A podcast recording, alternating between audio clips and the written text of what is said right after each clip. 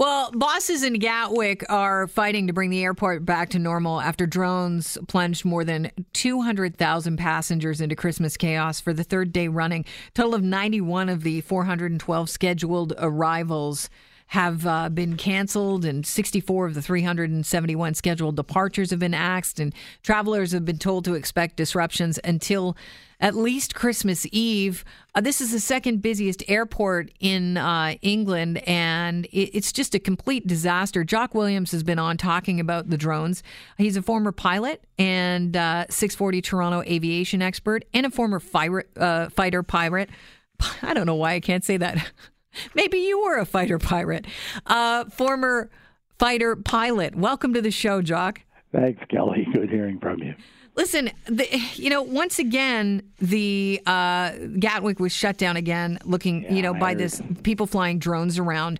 I just should we consider this as terrorism? I mean, th- this is a pretty uh, disruptive act. Yeah, it is effectively terrorism. It's just that nobody as yet has announced what the demands are of the people that are doing it. And usually that's step number two.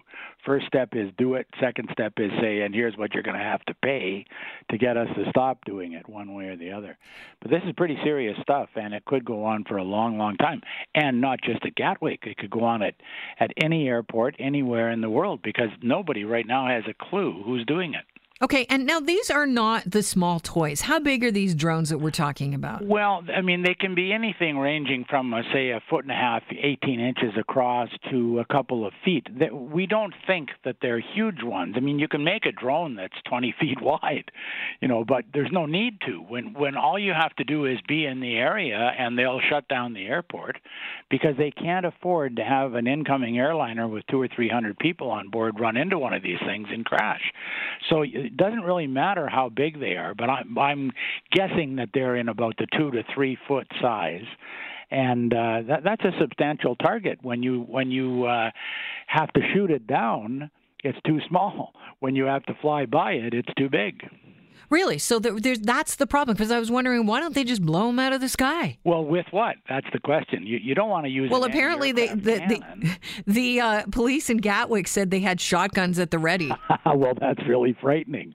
No, I think that these uh, I could certainly design a drone, and so could anybody else who's halfway competent that could stand up to a, a typical skeet shooting type shotgun. I've I've had conversations with several of my military friends in the last day or so, as you might imagine, and we picture a, a exaggerated size skeet shooting gun shooting pellets the size of a ball bearing, and something like that could reach up to say a thousand feet or out a thousand feet and uh, and bring something out of the sky. But you also have to have a sighting mechanism. You know, shooting skeet, a lot of people miss. Well, shooting a drone like this, that's that's maybe a thousand feet in the air, or maybe half a mile away from you. That's a, a serious target. So we're going to have to find something to defend against these things. Right. So we have a problem right now, and no sure serious do. solution, uh, no real solution as of yet. And obviously, the threats aren't working as as far as prosecution because they're pretty uh, hefty in this in uh, the UK. Well, they're pretty hefty in Canada too, but you got to catch the person who's doing it, and this person isn't going to engrave his name on his uh, drone, so that even if you shoot it down, that doesn't tell you who has it. The, the only really immediately effective thing you can do is set up a screen of jammers around an airport that make it impossible for these people to fly their drones. And usually, if a drone has its signal cut off, it will return to home and land. That's that's they're spring loaded to the go back home and land it because people don't want to lose the, the expense of buying one of these things if they have a power interruption. So they do go home.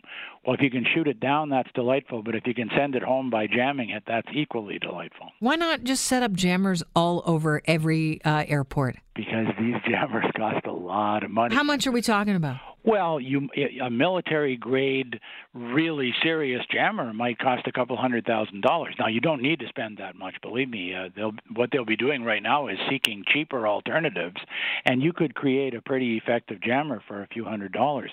And that's what I suspect will happen. They'll just have no-fly zones for drones all the way around airports, and that's that's a lot cheaper than stationing a bunch of people with shotguns. That's sort of a funny image when you think about it. That said uh, we're probably going to have to pay for these jammers somehow, right? We're going to have to pay for whatever we do, but you do, you just think of what's happened at Gatwick. The last two days, 110,000 people a day have been prevented from going where they meant to go. That means they've had to buy hotel rooms. It's they've had to buy meals. All of these things unthought of, and so the you know the hundreds of thousands of dollars, or it's already millions of dollars. You may be certain that this has cost, and it'll continue costing until they can guarantee that there won't be any drones. Well, we already know that airports and airplanes are a huge target for terrorists. So, should this be part of a defense budget?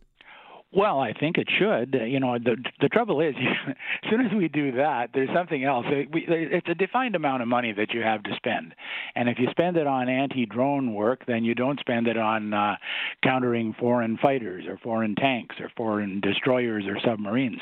So it's always a choice, and this is a new one that's come up. Nobody thought of this one. But uh, obviously, we have a defined amount of money that we're prepared to spend.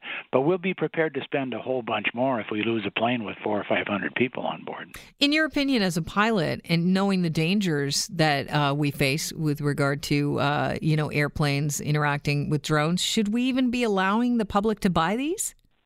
To buy drones as to, you know as toys. Well, I, I can't see any good reason why we need to. I mean, we're we're so tied up in freedom, freedom of this, freedom of that. Well, freedom to fly a drone around an airport doesn't exist anyway.